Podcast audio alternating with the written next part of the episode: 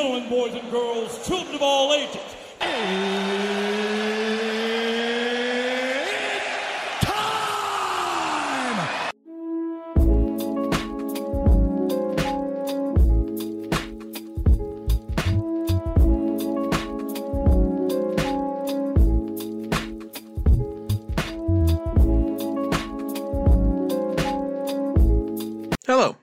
My Two Cents Podcast, episode 59, which is entitled Choices Part 2. I'm your host, G2, and before I get into the topics today, let me read you all the national food days of the week. Today, January 30th, is Croissant Day. January 31st, tomorrow, there's nothing for that. Um, February 1st, Baked Alaska Day. Also, Dark Chocolate Day. February the 2nd, Tater Tot Day, and that will also be Groundhog Day. February 3rd, Carrot Cake Day. February 4th, Homemade Soup Day, as well as Stuffed Mushroom Day. And then February 5th, which will be a Saturday, World Nutella Day and also Frozen Yogurt Day. And sticking on with the whole food thing, I just want to bring you guys up to this because this hit me this week. Um, Little Debbie decided that they're going to be now throwing out ice cream they're turning some of our favorite uh snack cakes into ice creams and i have the list right here of the seven uh snack cakes that they will be turning into ice cream. They're turning oatmeal cream pie into a, a vanilla ice cream with soft oatmeal cookie pieces in in it with a hint of molasses. Cosmic brownie brownie batter ice cream filled with mini rainbow chips and brownie pieces. Zebra cakes white cake, ice cream with yellow cake pieces, and milk chocolate fudge swirl. Honey buns. It'll be a honey bun flavored ice cream with glazed honey bun pieces inside it, as well with sweet cinnamon swirl. Strawberry shortcake rolls. There'll be a white cake ice cream with yellow cake pieces and a tart strawberry swirl. Swiss rolls, chocolatey cake batter. Well, chocolatey cake ice cream with chocolate uh, cake pieces and a swirl of whipped cream. And finally, nutty butter well, nutty bars. Uh, peanut butter ice cream swirled with chocolatey wafered cone pieces and a thick fudge swirl. They will be coming out February 1st, so I believe that's in two more days, and they'll be hitting your Walmarts, and they should be costing around $2.50. To be honest with you, out of all these that I read, I I'm leaning more into honey buns because I like honey buns a lot, but I'm not sure how that's going to work with the whole honey bun uh, pieces inside of it because think about it as bread and then you got the ice cream and it's supposed to be it's going to be soft when it goes into it and it's and it's going to freeze. I'm not sure how that's going to work. The most one that's probably going to work in my best estimation is probably either the swiss roll or the strawberry shortcake rolls because those are easy for you to easily uh, mess with. But i'm just more in favor of honey buns as the snack out of all these uh, little debbie cakes. But anyway that is the food uh, portion of the podcast out of the way the reason why I titled this episode Choices Part 2 is because um I have choices episode 42 and in that I talked about Alex Murdaugh's uh situation. I talked about um New York doctors and nurses being required to take the vaccines to make sure that they still are required to do their jobs. Uh and a variety of other things, but the reason why I did this this time is because we're still sticking with certain things that are choices that we have to make in human as a human. We have these choices, and it's all up to us to make the right call for us.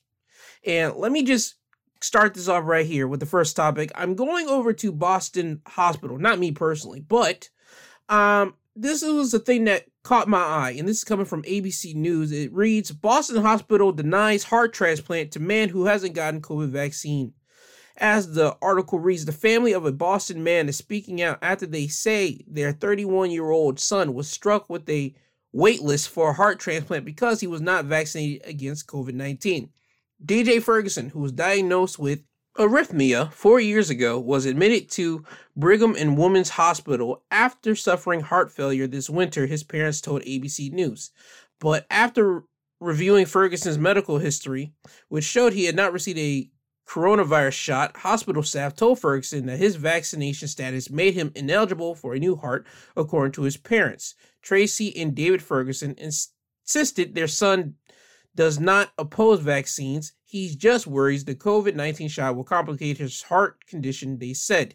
He's not an anti vaxxer. He's had all his vaccines, and he's an informed patient who's concerned because of his current cardiac crisis, Tracy Ferguson said.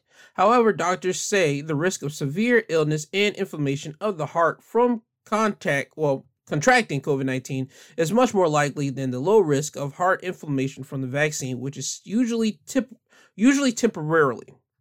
Uh, National Transplant Associations recommend the COVID 19 vaccine before transplants, as do many medical centers, because after a transplant, the patient's immune system can become compromised from the medicines necessary to keep the organ and the patient alive, making the individual at risk for severe illness and death if they become uh, infected with COVID 19. Now, Brigham Hospital was able to talk to uh, ABC and they did defend themselves because they did write about it. Well, ABC News did. And the title reads Hospital patient without COVID 19 shot denied heart transplant. A Boston hospital is defending itself after a man's family claimed he was denied a heart a new heart for refusing to be vaccinated against COVID 19. As the article reads, a Boston hospital is defending itself after a man's family claimed he was denied a new heart for refusing to be vaccinated against COVID 19, saying more transplant programs around the country set similar requirements to improve patients' chances of survival. The family of DJ Ferguson said in a crowdfunding appeal this week that the officials at Brigham and Women's Hospital told a 31 year old father of two that he was ineligible for the procedure because he hasn't been vaccinated against the coronavirus. We are literally in a corner right now. This is extremely time sensitive, the family said in its fundraising appeal, which has raised tens of thousands of dollars. This is not just a political issue. People need to have a choice. DJ's mother, Tracy Ferguson, insists that her son isn't against vaccines, noting he's had other immunizations in the past, but the trained nurse said Wednesday that he's been diagnosed with atrial fibrillation, an irregular and often heart rapid heart rhythm that he has concerns about the side effects of the COVID-19 vaccine. DJ is an, is an informed patient, Tracy Ferguson said in a brief interview at her home in Mendon, about 30 miles southwest of Boston. He just wants to be assured by his doctors that his condition would not be worse or fatal with his COVID vaccine.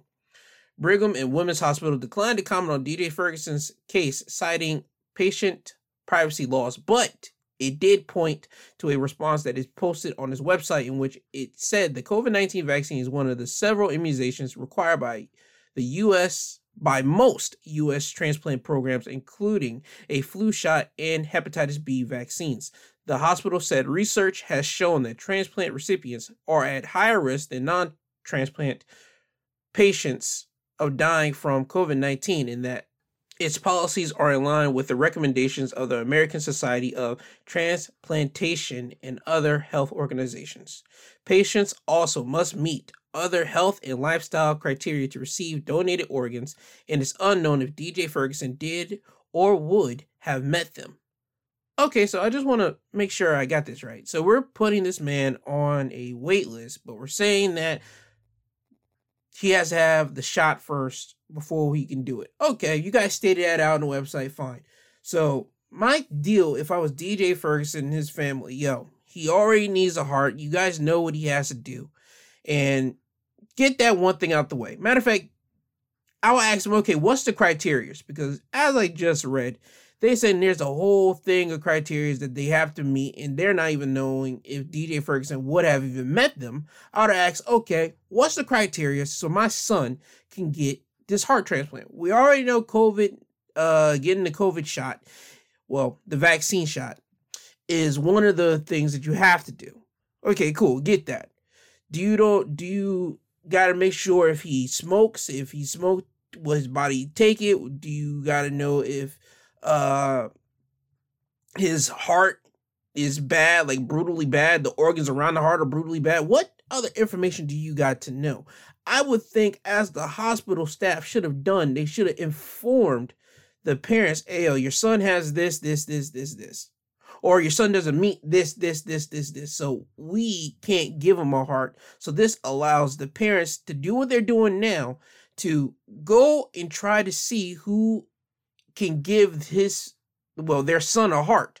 What hospital around the country can have a heart either be flown to him to be transplanted in him or he could be flown over there so they can transplant their heart in him. That's one thing that should have been done. I believe that's on the hospital's part. Now, I'm not sure because they don't say that the hospital gave the parents, hey, yo, this is what's going down. Your son doesn't meet these criteria. Well, they did say about the COVID one, but all the other ones, they're not, they didn't say it. I was going through the article and I didn't see it at all. None of that whole thing listed for it. So that's the hospital's choice for not wanting to give them the recommend. Well, it's the hospital's choice technically for not telling them what he's not meeting, except for the COVID 19 shot. And if they did, it's not being publicized out here. So that's why I wanted to just state that. So if they did, I would have wished they would have put that in the news article to tell them, okay, your child doesn't meet this, he doesn't meet that, except just COVID 19 vaccine. He doesn't, he's not, he, he doesn't have that. I would think that as a hospital, yes, you do. You they say they declined saying something, but they did show off and showcase, hey, this is what we have on our website, and this is what it is. Cool. I would want to say give ABC the recommendations for what it is for people to make the list of here's the criteria for getting a organ or getting some type of limb from somebody. Here's the things that you have to meet. Here's are the prerequisites that you have to do. Just like in college, before you even get into a certain class, there are prerequisites that you actually have to have met because if you don't, guess what? You can't get into that class. That's already written out in stone. I wish that the hospital would have did that and told the parents that and gave that list to the ABC people in ABC so everybody else will know, okay, in the future, I gotta have this done, that done, that done, that done. So just in case I do need a kidney, a new heart, uh other type of body part that be that's gonna fall off me or that has the ability to fall off me. Um I have met all those prerequisites and I can get it done. And I might be on a wait list, but I meet everything, so there's nobody going to tell me, "Hey, by the way, you can't. We we don't have nothing for you. We don't have the situation for you." That see see that's my whole thing. Don't put somebody on a wait list be, and you know that they're not.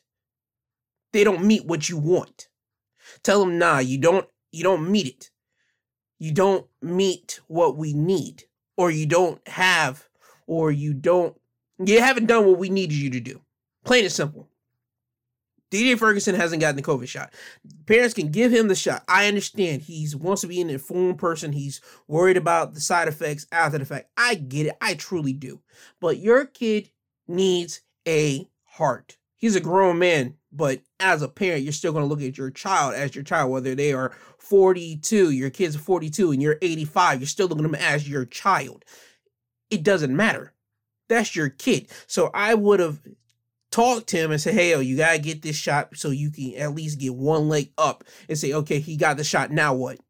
What what what what's up for y'all to be trying to take away from my son now? He's gotten the shot, he did what you wanted, bang, get it done. Get the heart transplant done in him. See, that's my thing. This is the choice that people are deciding to make. You need to have these open ended conversations with people. Hospitals need to do that with their patients instead of not doing that with their patients and playing these lollygag games. I wonder how many people are on a wait list and they don't meet the requirements to literally be on that wait list.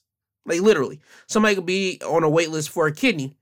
They might not got the COVID nineteen shot and they get close to it at the time, and you get hit with, "Yay! It's time for me to get my this new kidney." Somebody finally, okay, cool. They do it in a whole way. This person doesn't have blood A or type, whatever the case may be. And nope, we can't do the kidney. Kidney transplant. Hold on, why not? Because you don't meet this. You guys didn't tell me this earlier. Hospitals need to tell the patients what's going on. Hospitals need to tell the patients, hey, you need to meet this so we can get this done for you, so we can get you out of here so you can start living a life.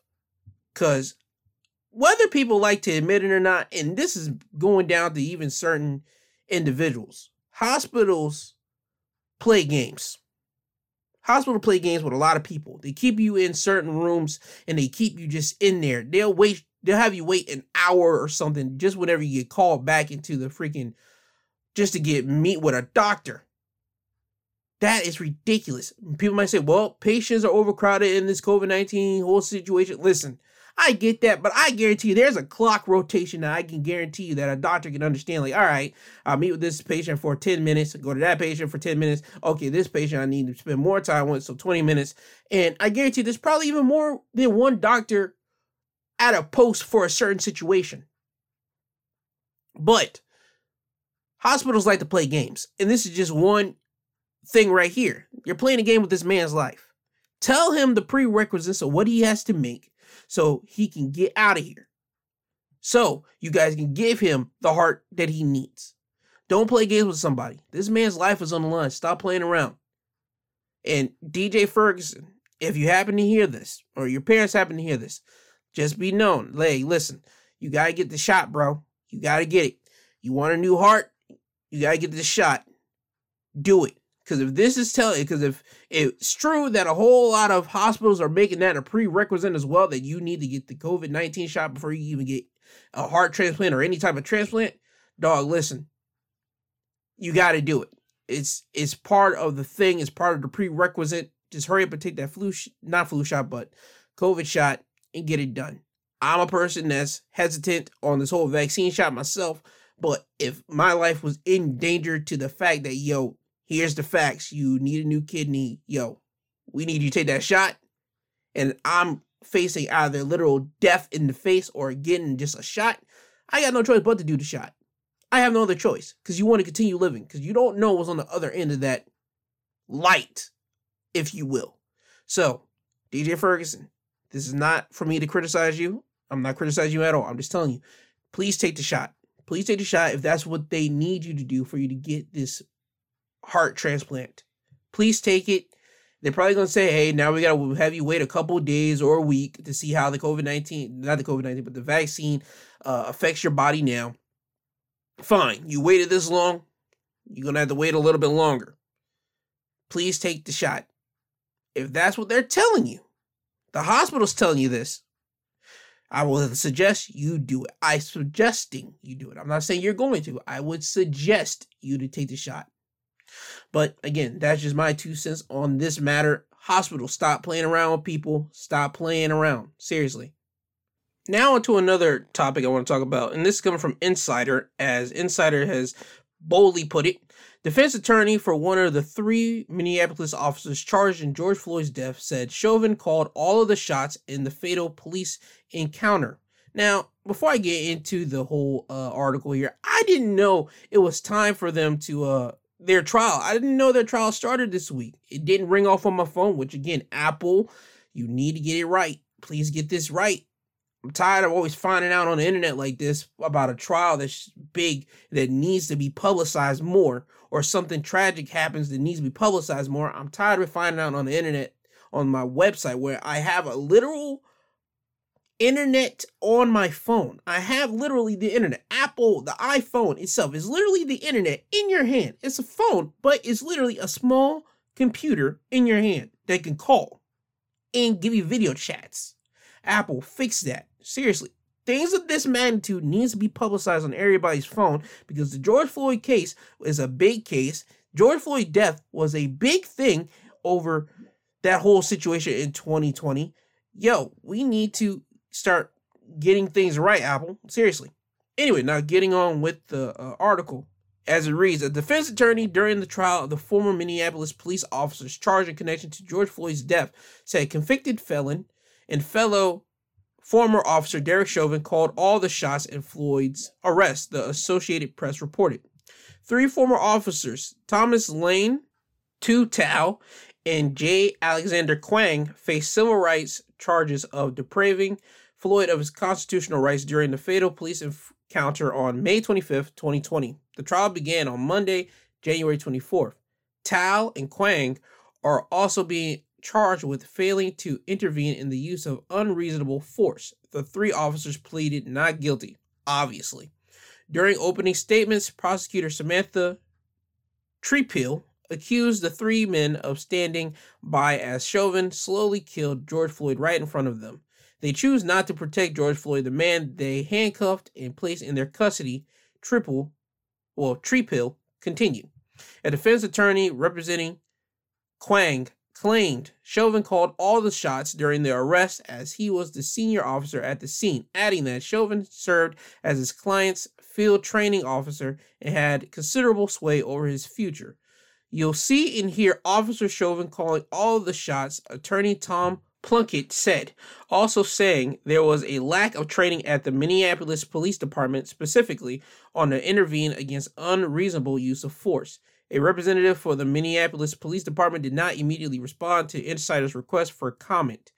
See, again, this right here. What are what are what are we gonna do here? Seriously, what are we gonna do? We all know these men are gonna be found guilty. This is just a legit civil waste of time for everybody. They're all culpable in the death of George Floyd. It's not that hard to understand. We are just basically here trying to figure out are these men going to try to make a plea deal or something? Are these men going to get lesser time? What what are they going to get? That's all we're here for. We know that we know Derek Chauvin was found guilty of second degree murder, third degree murder, and manslaughter in the murder of Floyd, and he was sentenced to 22 and a half years in prison. We get that. Okay, cool. We're just trying to figure out here what are all three men going to be getting? Literally, what are they getting? Apparently, also the article, as it uh, reads all the way at the end, the three men also head to trial in June for state charges relating to uh, Floyd's killing as well, including aiding and abetting second degree murder and aiding and abetting second degree manslaughter. The three have pleaded not guilty to that one as well. Obviously, what are you going to say? Yeah, I'm guilty, Your Honor. I'm guilty, Your Honor. That'll be too right for a lot of people to be doing. But in their hearts, they might say, We did not do nothing. We didn't do nothing. Again, ladies and gentlemen, it's just like whenever you are in the car and somebody happens to go into a store, start shooting in the store, and they get in the car and they tell you to drive. You are now aiding and abetting that person. Even though you had no idea what was going to happen, guess what? You have now aided and abetting somebody shooting in a store. You're now helping them. You are now going to be charged with sh- that person shooting in the store. You better hope to God that somebody doesn't die in that store because if somebody's died in the store, you're going to be charged with murder as well. See, that's my thing with this. It's simple math. It's common sense to understand. These three were a part of that, whether they know it or not. And the video is going to show it all. Because right now I'm not looking at the video to be honest with you all. But we all know every officer that was around Derek Chauvin, around that police like situation, the scene of the crime, if you will. All of them are going to be hit with some type of time to be doing inside a jail cell. They're going to be hit with it. We're all just trying to figure out, okay, how long is it going to take for them? How long are they going to be sitting inside the jail cell? Are they going to be sitting 10 years, 15 years, maybe eight, possibly 13, 20? We're all now just spitballing numbers here. This is all nothing but a cat and mouse game with lawyers trying to figure that out. What's the reason about reasonable amount of time for all three of these men to be spending inside of a jail cell? Even though they weren't the ones who put their knee on George Floyd's neck, they are complicit because they were around Derek Chauvin when he did it. They were around him. They were in the scene of the crime. You guys are now being charged with aiding and abetting. It is what it is. I want to always bring it back to the line of if you are in a car with somebody and they do something in the store and they get back in the car you start driving off, you are aiding and abetting and they're going to charge you with that crime. Always remember that. You got to know who the people that you're around. And you got to know what they're doing. You can't just be in a car with somebody and they're reckless and you know they're reckless and they do something inside a store, or you might think they're going to do something reckless and they do something. You got to drive off and you got to call up and say, hey, yo, I knew nothing about this. I got out of there completely quick because I was not going to be charged with aiding and abetting. These three officers, they should have lawyered up immediately as soon as George Floyd started, like, not, well, as soon as George Floyd was dead. They should started lawyering up off rip and looked at the tape. Yo, we're going to do what we can. We're going to, yo, if you need us to say that we had no part of it, obviously do that. But we're here now. George Floyd's dead. Period. George Floyd's dead. It's almost going to be two years now. But he's been going off this planet for almost two years now. And there's nothing to like showcase for that. Well, except for George like Derek Chauvin like going to jail for it. But other than that, what is there really to like throw in there and say, yo, George Floyd, what, what no. The only thing to really showcase George Floyd's whole two years right now is Derek Chauvin going to prison last year. What we're now waiting on is what's going to happen with these three. That's all we're doing. This is nothing but a waiting game for me. And I'm going to be here waiting. I'm going to be waiting and looking at this case a lot because you know what? I want to see all three of them do go to jail for it. I do because you were around it. You guys should have stopped it. You guys could have stopped it, but you guys were negligent. You guys were you guys were there. You guys were a part of the shield, the same shield that I keep on making complaints about every time. If you're a part of the shield, you have to know what you're doing. You are in a high stakes job. You are in a high quality job. You guys can literally murder somebody and get away with it. But now that tide is starting to turn. The tide's turning, ladies and gentlemen. And before I get off cops for a minute, I just want to also talk about this for a minute. Here's another one. Uh, and this is from NBC News. Police release video showing nine officers fatally shot man on Tennessee interstate. As the article reads, police relieve, released body camera footage of a standoff on a Tennessee interstate that ended Thursday when nine officers fired their guns, killing a man accusing of carrying a box cutter. The man identified as Landon Eastep, 37, of Nashville, did not possess a gun but took out a cylindrical object from a pocket, prompting officers from three agencies to shoot him on Interstate 65. Metropolitan Nashville Police Department spokesperson Don, well, Don Aaron said in a video introducing the body cam footage, Eastep was killed after he took a stance as if he had a firearm, Aaron said. NBC News does not know what preceded the re- release video, which was edited by police and showed body camera footage from two officers. Aaron said six of officers with his department, two with the Tennessee Highway Patrol, and an off-duty officer with Mount Juliet police fired their weapons. The off-duty officer stopped to assist a state trooper and attempted to de-escalate the situation with Eastep for about 30 minutes, according to the spokesperson. The incident began shortly before 2 p.m. when a state trooper saw Eastep sitting on a guardrail on the shoulder of the freeway. The trooper reported that he stopped and approached Eastep with the intent to give him a ride off the interstate, Aaron said. The trooper also said Eastep carried a box cutter and Nashville police were called to assist, Aaron said. In the video, police identified an off duty officer without naming him as the officer who mostly spoke directly to Eastep. The off duty officer reportedly pleaded with him that officers didn't want to hurt him and urged him to drop the knife and put his hands up, video showed. The officer also told Eastep he would not be going to jail. Whatever you're worried about, we can fix it. Let's get you some help, though, the Mount Juliet officer said. This is not the answer. You and I know it. You don't want to hurt me. I know you don't. I damn sure don't want to hurt you. Police released more than four minutes of interaction between the officers and Eastep from one officer's body camera. That footage from was from Officer James Kidd's body camera, police said. Another vantage point shows video from Officer Sean Williams' body camera, police said. During moments in both videos, officers can be seen standing several feet away from Eastep with their guns drawn. At one point in footage from Kidd's body camera, the Mount Juliet officer says he has a family and children to go home to and is not wearing a vest. I want you to go home today. I don't want you to end up dead on the side of the interstate. Nobody wants that, the officer says. Shortly before the officers fire at Eastep, he appears to move towards officers then makes a quick movement with both hands according to the footage. The Mount Juliet officer is heard saying, Landon, please, brother, don't do it. Don't do it. No, no, no. Aaron said Thursday it wasn't clear why Eastep was on the interstate, given his very abrupt movement, kind of aiming something towards the officers to fire officers fired, he said. They did so in defense of themselves, not knowing what potential threat could have been in that right hand as it quickly emerged out of the pocket, Aaron said. No officers were injured during the incident. Obviously, obviously, no officers were injured during the incident because you had nine of them.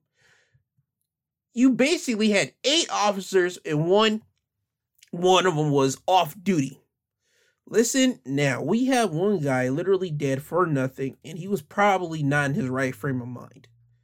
This is the choices. Again, I just talked about how officers have this have this high stress job. They have this high situation job that they got to really make a choice right then and there. I believe they made the wrong choice, obviously. And I mean, obviously, it's easy to tell that they made the wrong choice because a man is dead and he didn't have a freaking gun on him. He was just carrying a box cutter. Here's my thing with this that I think officers need to understand now. If you're able to look at the man, I think you would need to scope him out, look him up, head up to head down. From his cap, if he's wearing a baseball cap, all the way to his feet. Examine his freaking pants. Is something bulging out that is of a gun shaped resemblance. You guys are carrying a gun with you literally almost 24 7 because you don't sleep with it. Some of you probably sleep with it like in a drawer, like in a gun next to your drawer next to you, maybe. But you guys should know what the shape of a gun looks like if somebody has it in their pockets, have it in their front pocket or back pocket. Now, let me leave this some leeway here. If he was wearing a hoodie, I can say, okay, maybe you guys have something here. Maybe. But in the video that I'm seeing a still shot of this man, this man didn't have a hoodie. This man had some blue jeans. He looked like he had a long, like, sweatshirt and a cap. This guy had nothing that could hide a gun from the trained eyes, and I'm using that in quotes here, quotations, of a police officer who should know what a gun is shaped like. This is the idiocracy that I see from police officers when they do this. He could have had a gun. Again, let me state this with you. You guys should know what the shape of a gun should look like. Did he pull it out of his front pants where he's having it over where the shirt or whatever it is over the handle? No. He went to his back pockets. You guys could have easily. Here's my deal with this. A lot of you, there was nine officers to one guy. A good and here's always a good judgment call here. One of you could be holding the gun in your hand, while all eight of you could have just had your tasers out. Your taser guns. Don't act like you guys don't have a taser gun on you. You're police officers. You should. Here's the other thing. One officer could have shot him literally in the freaking leg or in the foot or something. If you were that worried and you just said you don't want him to be killed on the side of the, you don't want him to be dead on the side of the road something to that of that freaking thing that you said. Why on God's green are you telling me that you are having every single one of you with nine guns out? That's a lot of guns pointing at somebody. I just want to make that clear again. Nine guns pointing at you, that already sets off a red alarm. All right? You don't need to tell anybody this. I think anybody's able to tell you that nine always beats one. Nine always is going to beat one. So, why is it that they had nine guys having their guns flat out flash on this one guy? It could have been straight up just all nine with taser guns. One guy with a gun, but shoot, aiming at his foot or aiming at his calf or leg. One of the two. Not all nine of you needed a gun pointing on him.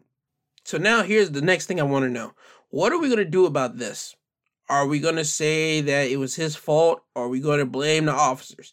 Me, I'm on the side of AO. Officers got to take something for this. Officers got to do some desk duties. The officers got to spend some days and or year in jail because they killed a man. They did kill a man. This is not a protection of public safety. This is not. This is one guy that was by himself on a guardrail. Yes, you wanted to save him.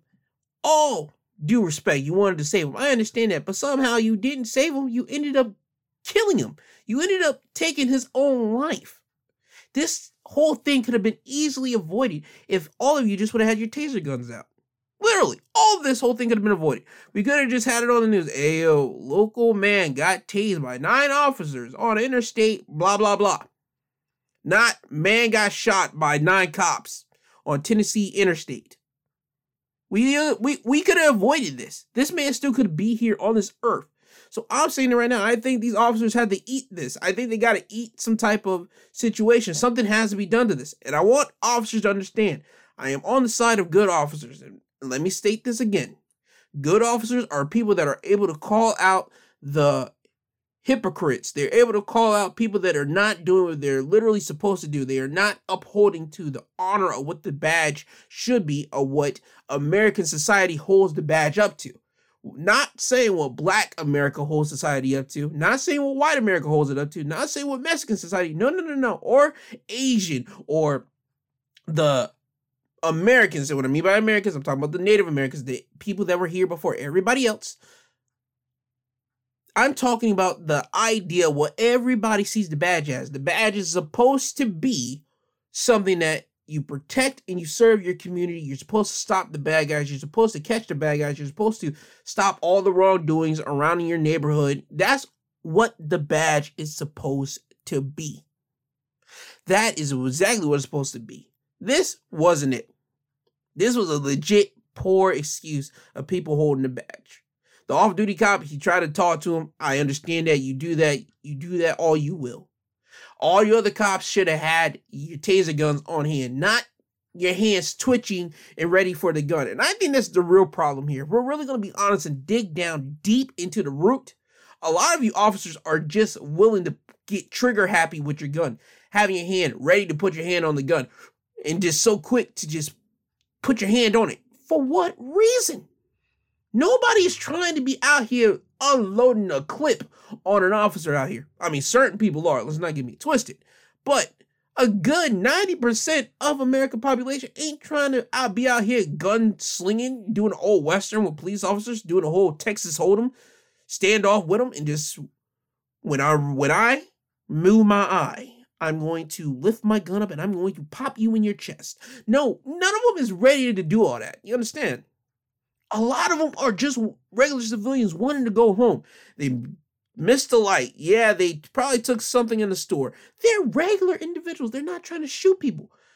This man in this situation, he probably wanted to end his life.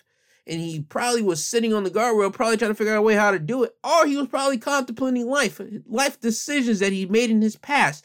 We don't know what went on in this man's head because we don't, we will never be able to get that opportunity to ask him. There would never be no news conference asking him, "Hey, what was your what were you going through in that moment?" Or there would never be parents or individuals be able to talk to him and say, "Hey, what were you thinking going over that going on the guardrail?" Nobody. He's dead now because nine officers took their guns out and started loading up. I'm not gonna say they all like shot mad rounds into him, but because it only says that nine officers fatally shot a uh, man. It doesn't say they emptied the clip. They don't say they shot him multiple times. They just say nine officers shot him. So I'm only going to think they probably shot him once. I don't know. I haven't seen the video. I've seen the still on the thing. And I don't want to see the video because that's pretty disturbing. Just even reading the title, it's disturbing. I just would like to know, officers, what make you guys so trigger happy to put your hands on the gun in the sign of danger?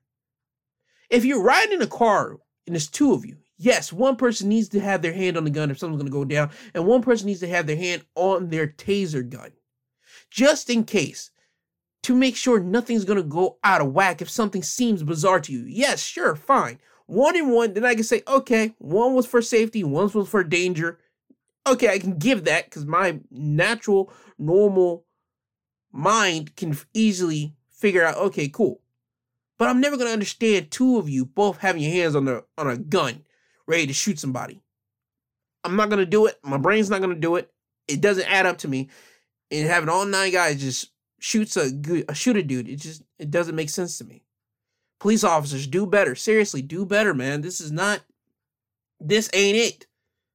I literally want police officers to do well. I do. As a black man, I want them to do well. Because you want to know why? When police officers do well, guess what? It sends a good message towards black people like, hey, we're taking they're taking one step to being in line in what they should be doing. And guess what? That means they're not going to be targeting us.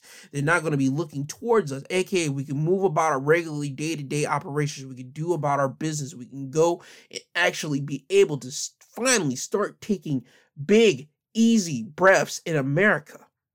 But apparently, until they start stop getting gun happy, putting their hands on the gun, I don't know where this is going to leave us.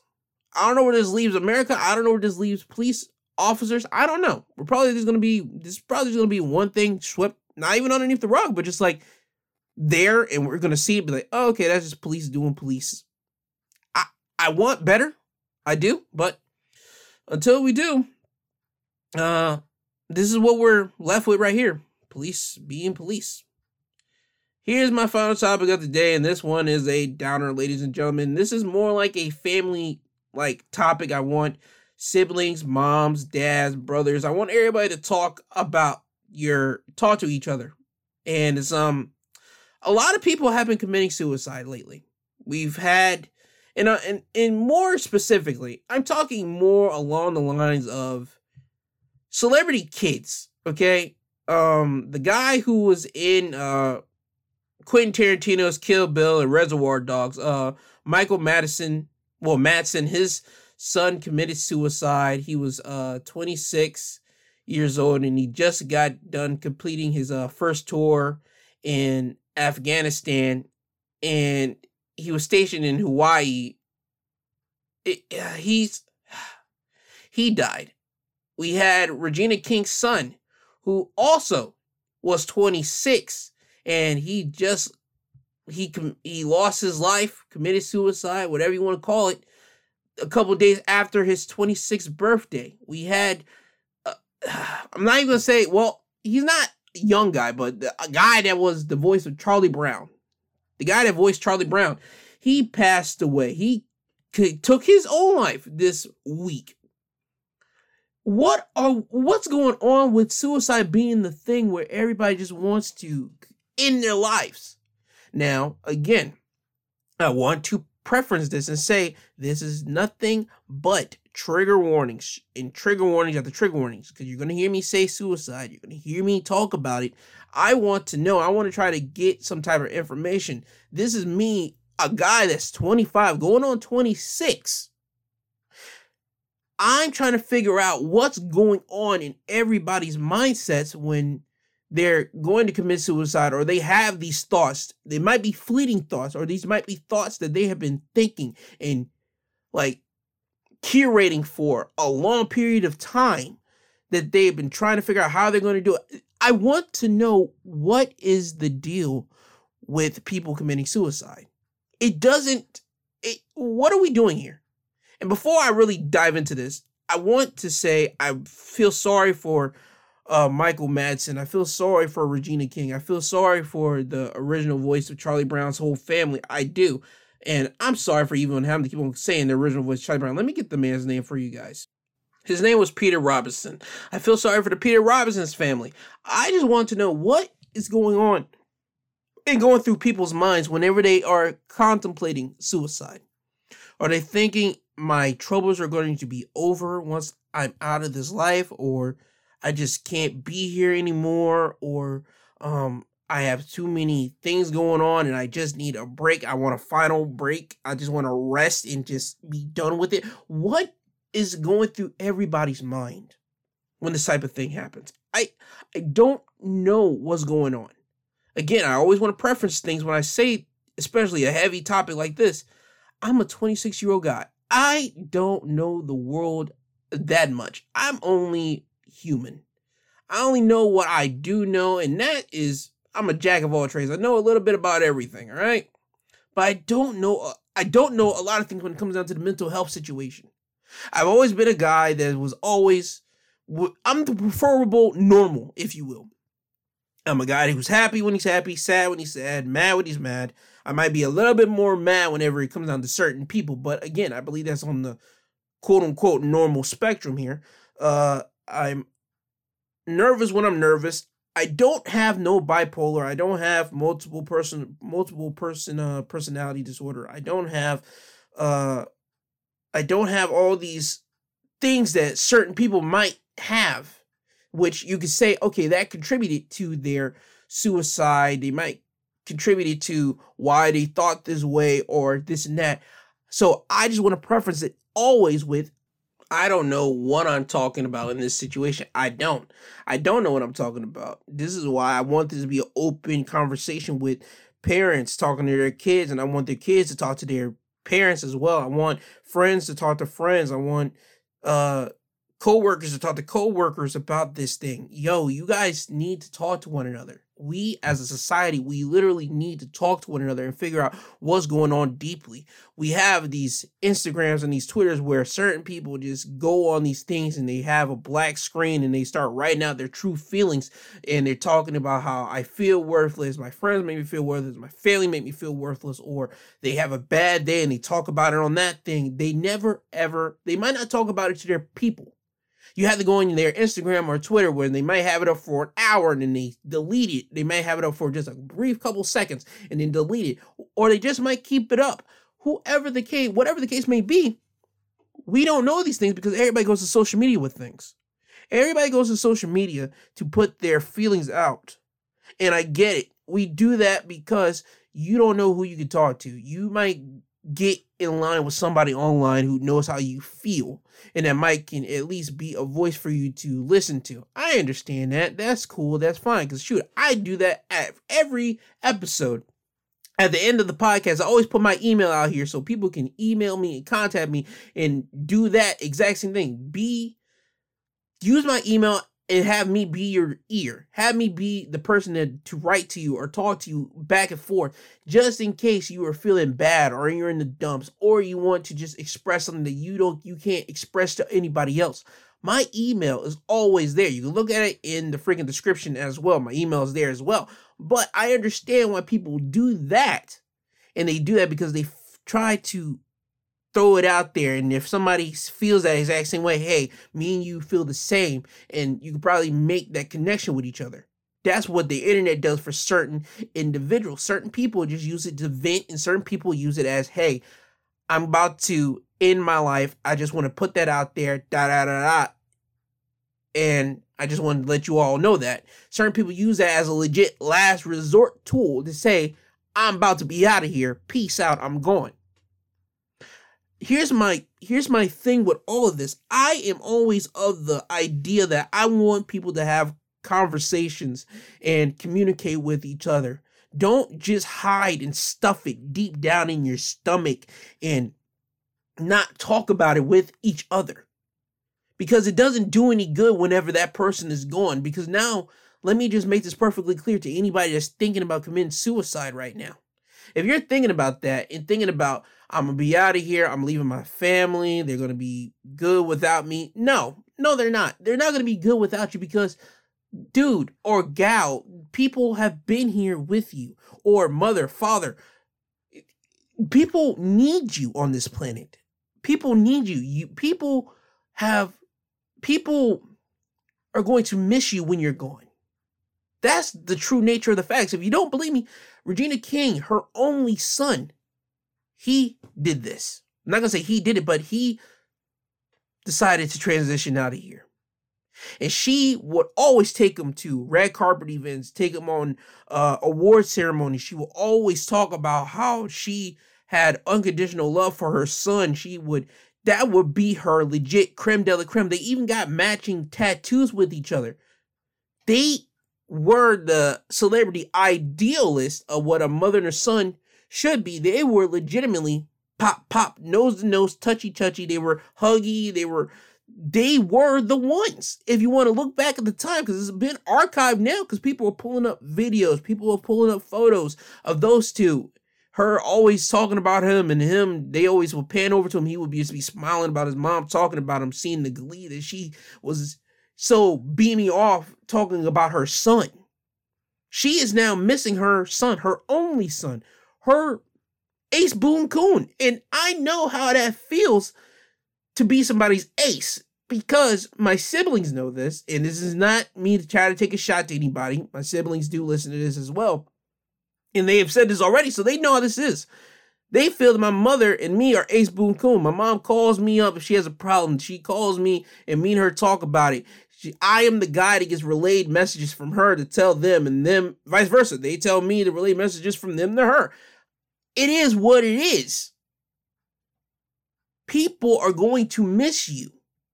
Your parents, your siblings, your friends, your associates, people at your job, people that don't even that might not even tell you that you are important or that they look up to you. They're going to miss you and they're going to go to your wake and say, "You know what? I really looked up to him." Or I looked up to her.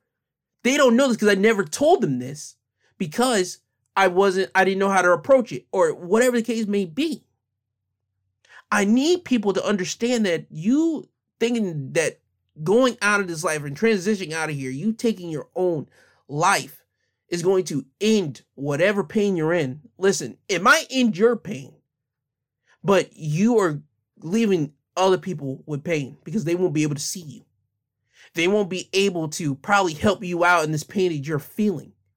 See, and I know people are saying, Joe, that is so selfish. You need to care about yourself. And I understand that. But if you have people that love you to death and you know they love you like that, you got to suck it up. And I hate to say it like that.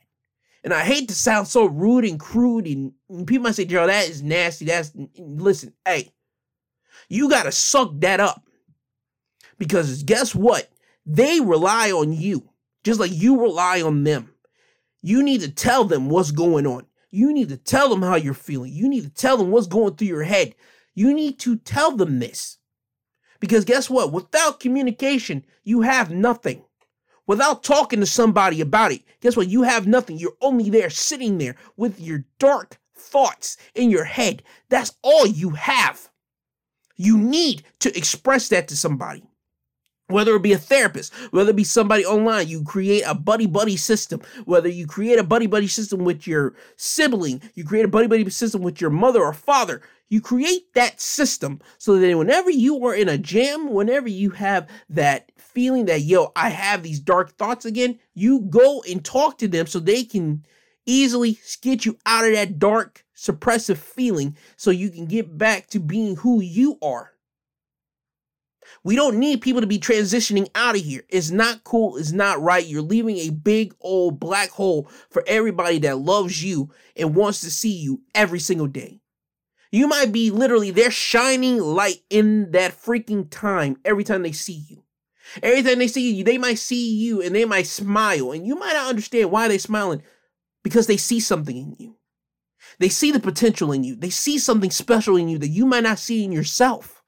You need to grasp that. That's why I say it might sound selfish of me to say that, but it's true. You need to talk to people. You need to suck it up. You need to say what you have on your mind to people so they can hear what you're saying, so they can help you in that time of need.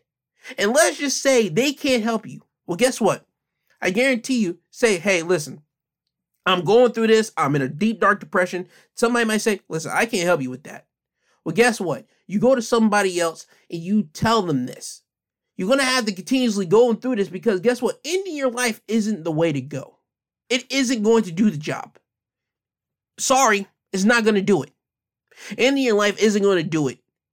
It's just going to remove you out of the picture and just cause a big, deep black hole in other people's lives because now they don't have you in it. So guess what you gotta do? You gotta talk to a therapist. You gotta talk to somebody online that is just like you, and hopefully you guys will be able to find that inner peace between each other and with that communication that you both have, and just say, you know what? Thank you for listening to me.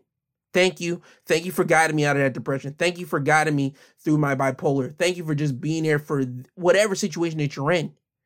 Thank you for helping me want to stay alive on this planet from keeping me from ending it all. You need to have that conversation. You need to have that type of communication. You need to have that special person or special people or that special group in your life. Hell, go to an AA meeting. You're going to meet a whole lot of people that have a whole lot of problems, a lot of problems, whether it be alcoholics, whether it be uh, drug addicts, whether it be people that are uh, overweight and they have a food problem or uh, sex addict or porn addiction, you're going to meet a lot of people in AA that have problems. But guess what? You saying you're suicidal, I guarantee you they're going to be there with you trying to help you from not being suicidal because guess what? They all have problems. And guess what? They're all trying to kick whatever they have. So guess what? They're going to try to help you. And with you being in that AA group, guess what? You might relate to somebody in there. I have these deep, dark problems, and they have that deep, dark problem that you have. And you might have that inner connection and be like, you know what, I could talk to you about this. And you can easily then start a chat. And you then can now find your purpose within yourself to live another day. Continue on about your day. Continue on being you until you are old and then you go because of natural causes. That's the way I see it. I don't need people to be taking their lives out, taking their lives no more, transitioning no more. I don't need that. I don't need for people to be doing that no more. I don't because it's saddening for me to read it. It's saddening for me to see it because every time I think of suicide, I think of the people that they are leaving behind here that now have that big black hole in their hearts because they'll never be able to see your face. The next time they'll see your face, literally, is probably at a freaking wake or a, or a service of putting you in the ground or putting you in the casket, seeing you, and then they put you into the ground and they won't be able to see your face never no more ever again. They're literally last images of you are alive, technically. Body shape form is in a casket.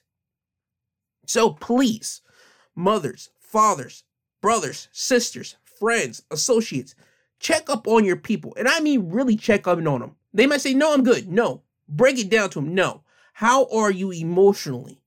Don't give me I'm good. Give me details. Give me, hey, listen, I'm not the bra- I'm not the my best today.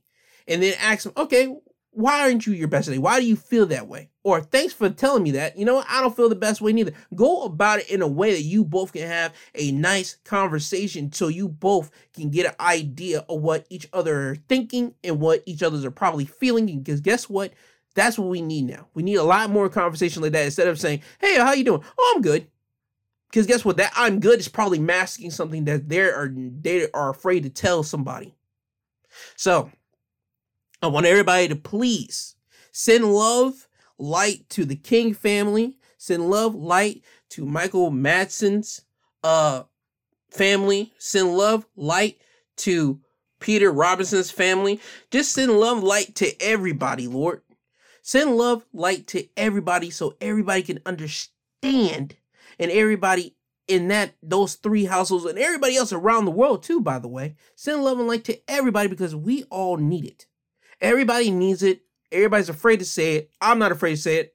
I need love and light on a daily to day basis because man, it's hard being just out here in this world. It's hard being here. And I'm and I haven't even had real world like experiences to really be like, oh my god, you haven't went to war, Gerald. You haven't uh, dealt with real work yet. You haven't dealt with this, and you say it's hard. Yeah, for me, it's hard in my mind. And people might say, Gerald, that's not hard yet. I know. Not yet. But for me, right now, I'm dealing with something hard. I need people just to be sending love and light to everybody so everybody can push through and get through some dark path that you're in so we can easily get into our purpose. And sometimes, guess what? We have to go through a whole lot of hell before we can get to our purpose and literally start living and really live the way they we're supposed to live. And also, again, I just want to reiterate, this have a check in on your people. So, with that all being said, let me give you guys my social media links so we can get you out of here. Twitter, you can find me at, at my two podcast. Instagram, my two cents podcast G2. Email for if you want to talk to me, email me. Uh, my email is my two cents pod at yahoo.com. My2 C E N T S P O D at yahoo.com. You can email me whether you are sad, depressed. You can email me if you're happy, you have an announcement, you don't know who to say it to. You can email me. I will be either your wall that I can just be the email that you sent it to and you can have that release, or you can tell me, hey, I need you to reply to me back, or we can have a conversation. Either way, but let this be known that if you and me have this conversation, it's never going to go anywhere because I am a, going to keep it between me and you. It's never going to leak out to nobody else. You always have my word on that. Um, I want to thank Apple Podcasts, Google Podcasts, uh, Podbean, Amazon Music, and Audible. Uh, I want to thank those five stations, those five podcasts, well, uh, channels, because again, without them, I wouldn't be able to do this. I wouldn't be able to just talk my talk and talk to you guys out here, and I really do appreciate them for just allowing me to be me. Um, I don't think I have anything else to say. So, with that all being said, always remember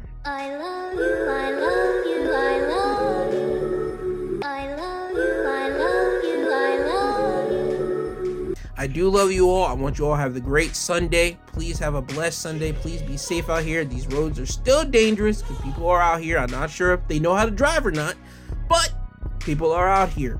Please. So, also remember, fellas, it's about time, almost time for Valentine's Day. Please, for the love of God, I'm gonna be talking about it more next week because trust me, we're going down clockwork uh, to doomsday if you don't have your girl something for Valentine's Day or your guy in certain instances as well, ladies. Certain women, certain dudes want Valentine's gifts too, but I'll get more into that next week. Anyway, this has been my two cents podcast presented by G2. He is I and I am him, and I want you all to have a blessed, and I mean a blessed week and a blessed Sunday. And with that all being said, Kanye, can you please take these people home? I'm tired, you tired, uh-huh. Jesus wept.